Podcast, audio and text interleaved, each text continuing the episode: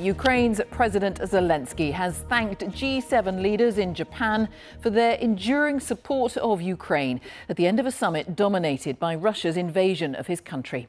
The US confirmed that it'll help train Ukrainian pilots to fly Western fighter jets.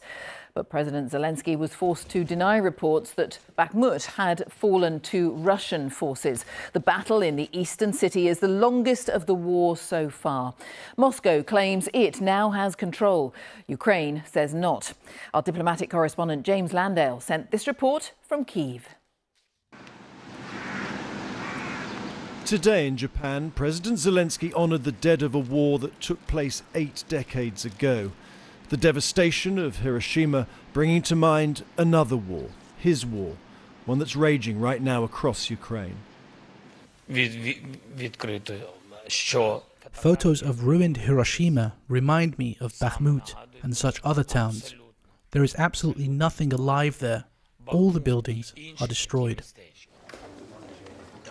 His task, their task, was to show the world that Western leaders, at least these ones who make up the G7 were still united in support of Ukraine, to signal Moscow that talk of fatigue and distraction was overblown.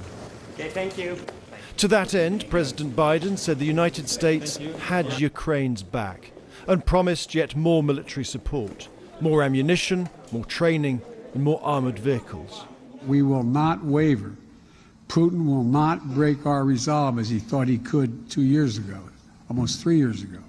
We're going to continue to provide economic, humanitarian, and security assistance to Ukraine so it can stand strong as long as it needs it. He confirmed the US would help Ukrainian pilots train on Western F 16 fighter jets like these.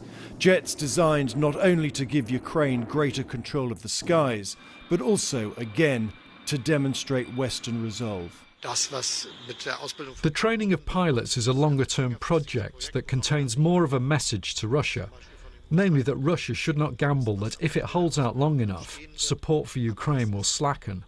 But all that diplomacy on the other side of the world will not matter unless it helps Ukraine take the fight to Russia and do more of, well, this kind of thing. Because fighting continues along the front lines, and the news from one city at least is conflicting. Armata! For more than eight months, in what's now the longest battle of this war, Ukrainian forces have defended Bakhmut. The eastern city is now largely in ruins and largely in Russian hands, in particular in the hands of fighters like these from the Wagner mercenary group, whose leader, Evgeny Prigozhin, claimed to have full control here. Мы полностью взяли весь город. From house to house, he said, we took the whole city. Something that Ukrainian commanders and leaders denied. Bakhmut is not occupied by the Russian Federation as of today. There are not two or three ways of interpreting those words. What's clear is that tens of thousands of Russians have died here, many more have been diverted from other areas, and ultimately that may be more important then who holds the ruins? James Landale, BBC News, Kiev.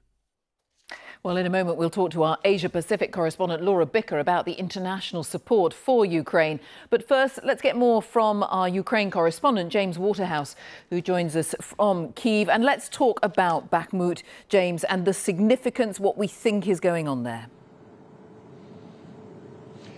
Well, President Zelensky likes to deal with concrete outcomes, and the situation in Bakhmut has become a little bit of a diplomatic distraction from uh, a visit that is yielding significant results for his country. But let's look at Bakhmut. Should it finally fall to Russian forces? There isn't enough evidence yet to suggest that Russian forces could push on from there. It, ha- it has, after all, taken it the best part of a year to get to this point in one single town. What Ukraine will be hoping to do is mount a counter-offensive elsewhere, having drawn a significant number of Russian fighters in one area and inflicted a significant number of casualties. But when you go to cities like Bakhmut along the front line, you're struck by, by how little there is left physically for there to be a fight over. But Ukraine doesn't see it like that. It sees it as a necessary fight for its own international, uh, internationally recognised territory, a fight for survival. What Russia's leader Vladimir Putin is calling it is a liberation, a continued baseless justification of his continued invasion of Ukraine.